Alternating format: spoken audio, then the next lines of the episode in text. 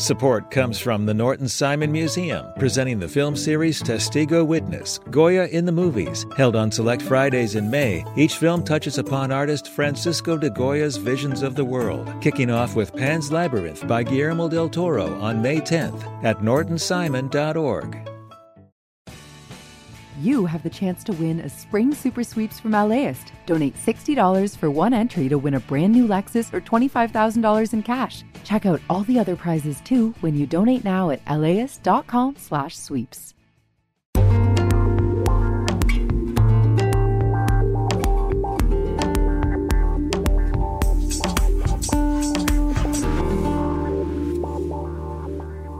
LAist Studios. One of the ideas that people have is that shelters could work and why don't people stay in shelters when there's spaces like those? What is your response to that? It makes me laugh, actually. Until you actually experience it, nobody knows the pain and struggle that veterans are going to. And this is not just a veteran issue, this is humanity. Society has this issue dude, I, I fought in Afghanistan. Why do I have to come here and fight for my service connection? Doesn't make any sense. This is How to LA. I'm Brian De Los Santos. We're back with part two of our series to help you understand a complex issue veteran homelessness in LA, which was once deemed the homeless veteran capital of the country. If you haven't listened yet, Go back to part one now to understand what the Veterans Affairs West LA campus is and how the U.S. Department of Veterans Affairs is helping and not helping the veteran homelessness crisis. I honestly thought what I was going through was a life sentence. Today, we're going to dive deeper into some of the major roadblocks many veterans face in trying to secure housing and VA benefits. There's no unwounded soldier on the battlefield. This is Edward Sotelo. I served in Afghanistan 2007 to 2011. Until recently, he was one of LA's roughly 4,000 unhoused veterans. I had actually been homeless chronically for over a decade. I actually started in Long Beach, but the programs that they had in that time period were prehistoric. You would have to wait three months to get an appointment to get a resource. I had lost hope at that time period.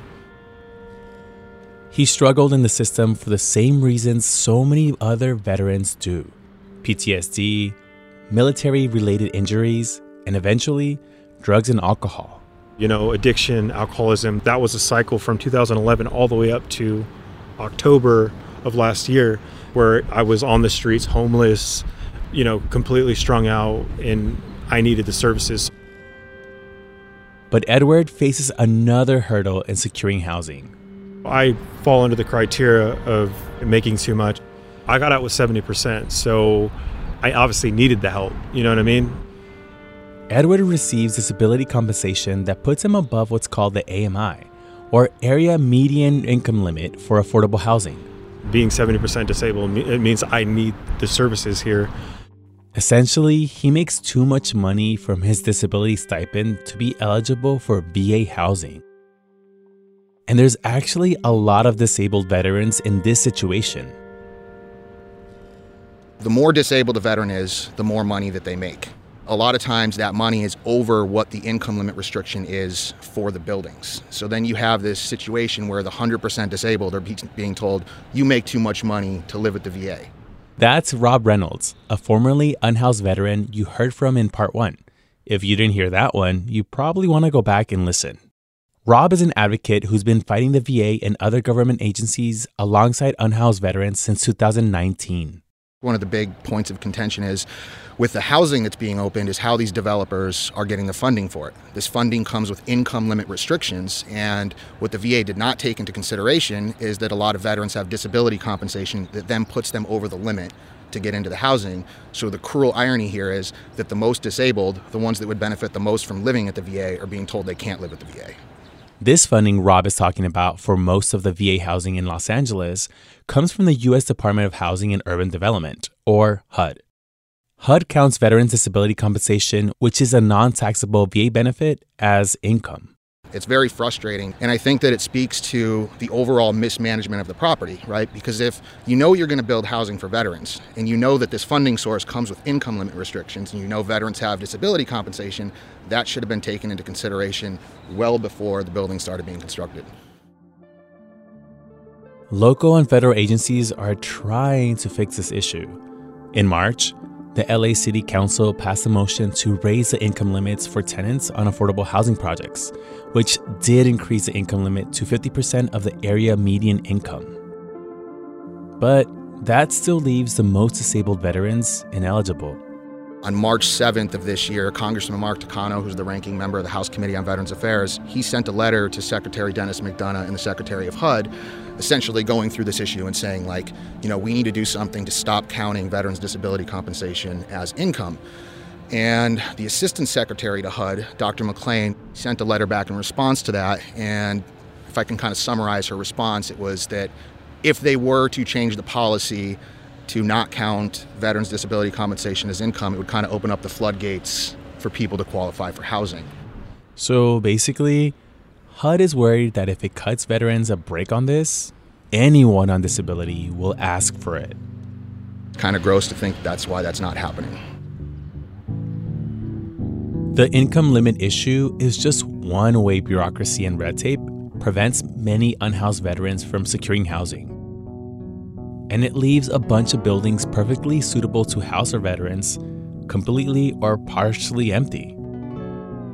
KCRW reported that one of the recently opened apartment buildings here on this campus originally required tenants to be older than 62, chronically homeless, mentally ill, and earning less than 30% of the area median income. It was only after the VA wasn't able to fill these units that the income limit was raised to 60% for that particular building. Hey, Nick. Oh, hey, Brian. Thanks for bringing us out here today. Nick Gerda is an unhoused communities reporter for LAist, and he joined us as we walked around the VA campus the other day talking to So, Thanks folks. so much for coming. This is a really important He issue. pointed out something to think about, like how housing is handled for veterans versus how they're supported when they're soldiers at war.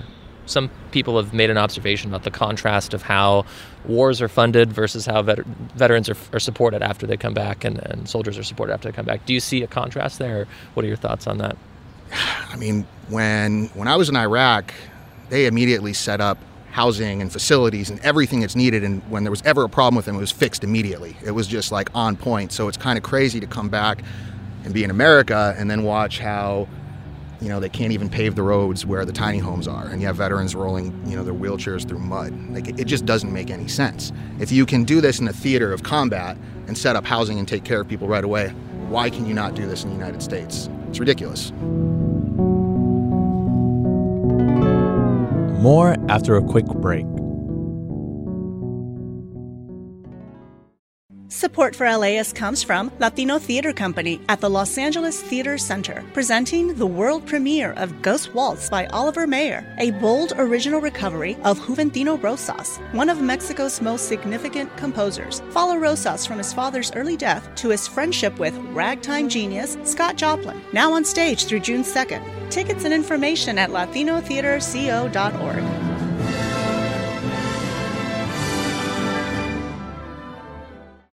Support for LAist comes from the Norton Simon Museum, presenting the film series Testigo Witness Goya in the Movies, held on select Fridays in May. Each film touches upon Spanish artist Francisco de Goya's visions of the world, including Pan's Labyrinth by Guillermo del Toro and The Discreet Charm of the Bourgeoisie by Luis Buñuel. Screenings are at 4:30 p.m. on four consecutive Fridays starting May 10th. More information at nortonsimon.org. This is How to LA with part two of our veteran homelessness series. I mean, what does this say about our politicians if they can't solve veteran homelessness? It's such a relatively low number compared to the rest of homelessness, and they got 400 acres of land. Why should anyone have faith in them to fix homelessness in general? In case you missed it earlier, we're talking about the challenges of providing housing at the West LA campus of Veterans Affairs. That's the 400 acres Rob is talking about. It's massive, yet there are about 4,000 unhoused veterans living in LA County.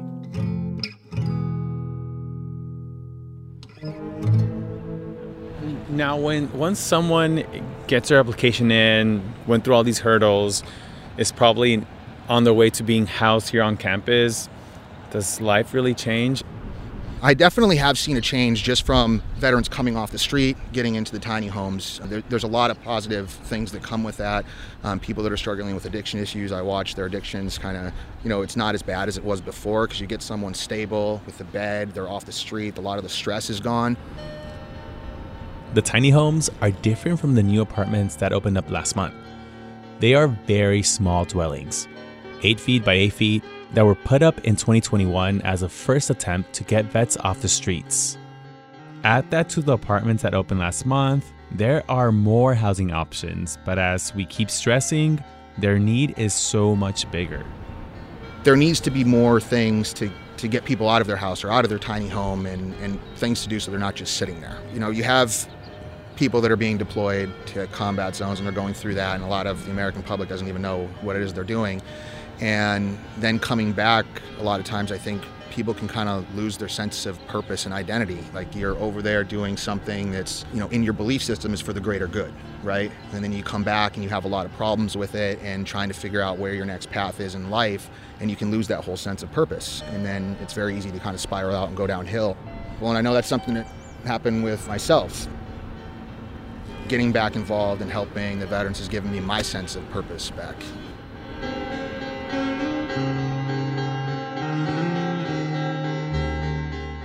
So, remember Edward Sotelo, who we were talking to at the beginning of this episode? Well, after a decade of fighting his way through the VA system, including income limit restrictions due to his disability benefits, he's finally moving forward. I'm in Voc Rehab, which is a workforce program. It took an act of God for me to, to go to Santa Monica College and prosper. I'm in the theater arts program, and so my education is paid for, but I'm pretty articulate, I'm intelligent, I'm outgoing, but I needed to heal first. What about the guys out there that can't do that? What about the people who are not able to protect themselves? After the income limit was raised, he qualified for housing in one of the new units on the VA campus. Well, so I got my keys actually this month in May. I'm in the 208 building, which is the new building for the veterans, new development. I'm going to college in Santa Monica. I live in one of the richest places on in the planet, right? So like thank God for that. But I had to go find all this myself. But other veterans are still stuck somewhere in the system. There's men in that program still who are being sold a pipe dream. They're saying that they're going to go to the 208 building, and that's not the case. It's filled at max capacity right now. Why are you telling them that? Why is it so complicated? Why do I have to sign paperwork and do the same redundant things over and over again? It doesn't make any sense. It took me a decade to get here, so it's going to take it might take people a decade to get here. The good things are is that there's miracles that happen within this space.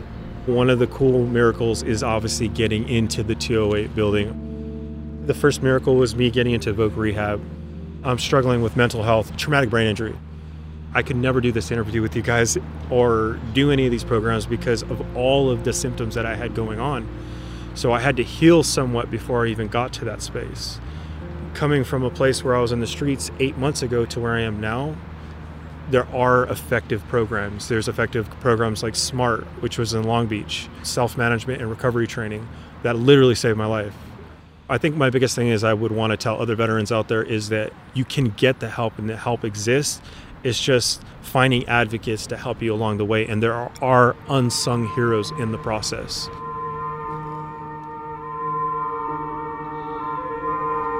So now you're here and you have an apartment? Yes, I do. So now you have an apartment, like you just smiled right now. you have this emotion. What, Yeah. what comes to mind when you think about your apartment? I like to equate the, the, this message to hope because what you put in it is what you're going to get out of it. I'm standing before three people in an interview, which I would have never thought was possible eight months ago.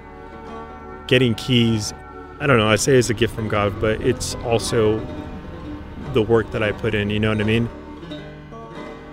The apartment is beautiful. It's modern. they've done a good job with the development, and so I'm excited to see that they're they're going to build more, and that's what I want to see more of. However many veterans are homeless out there, that should be how many houses that, that should be on this base.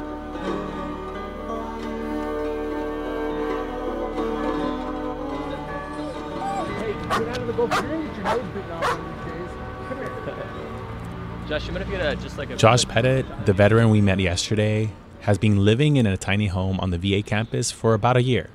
He's been approved for an apartment in one of the newly opened units, but doesn't know when he'll actually get in. But he says his life has already greatly improved. So you you've been on and off housed and unhoused, and now you're here. Tell me about like just your space here, and Um, has it been helpful? it's honestly it's been it's been great for me. A little too comfortable. I mean, I, I, I was infantry in, in the army. I'm used to being in the in the mud and the muck and in the in the, you know, like yeah. Uh, so they you give me a place with electricity and an AC and and you know I'll sit in there and, and be happy with it. I think it's a blessing compared to what was here before, which was nothing. A place for a veteran to go for even for the night is amazing to me. Like that's you know that that shouldn't should have never been gone. You know, it should always been there.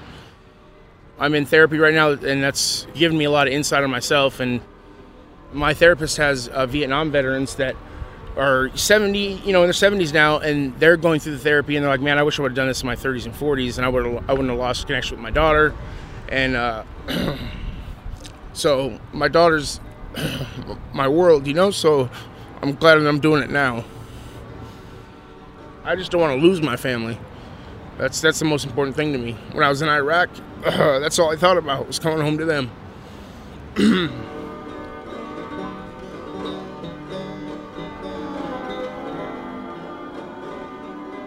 Even though he's happy with his tiny home, he's looking forward to an improved quality of life when he finally gets into an apartment on campus. Definitely a step up where I don't have to go to a porta potty every time I want to use the facilities. I can take longer showers. I mean, I'm already thinking about like you know the golf course is right there. I'm gonna get up and golf every morning now.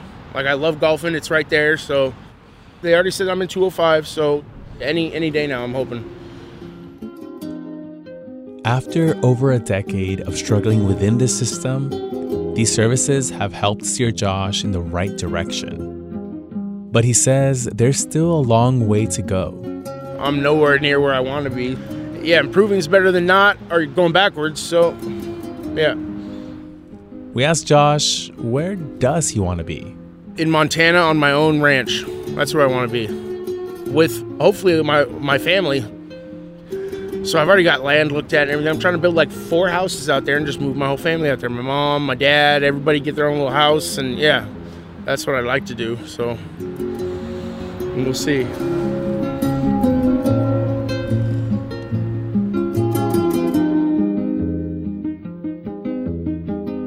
Thanks so much to veterans Josh Petit and Edward Sotelo for sharing their powerful stories with us.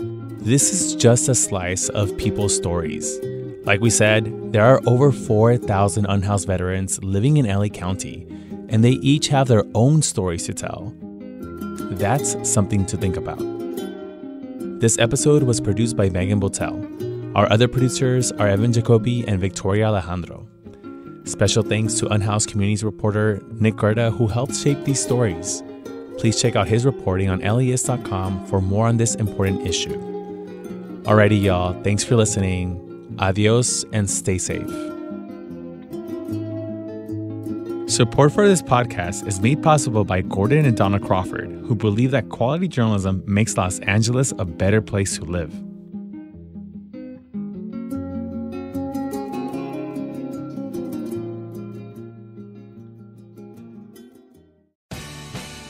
The LAist Spring Super Sweeps is happening now. You can win amazing prizes while supporting your source for local fact based journalism. One lucky grand prize winner will get to choose a brand new Lexus or $25,000 in cash. Other prizes include an electric bike from Juice Bikes and $1,000 gas gift cards. Your donation of $60 gets you one entry to win, and the more you give, the more entries you get. Donate now at LAist.com slash sweeps. Hi, I'm Tracy Thomas, host of One for the Books, and we are back for another round. this is clearly an NPR audience. yeah, I think they're so smart. Just, what the hell? My guests this time are actor Vella Lovell and author Amanda Montell, whose new book, The Age of Magical Overthinking, is out now. Join us on May 15th at the Crawford Family Forum for book talk, trivia, and hot takes. Tickets can be found at laist.com slash events.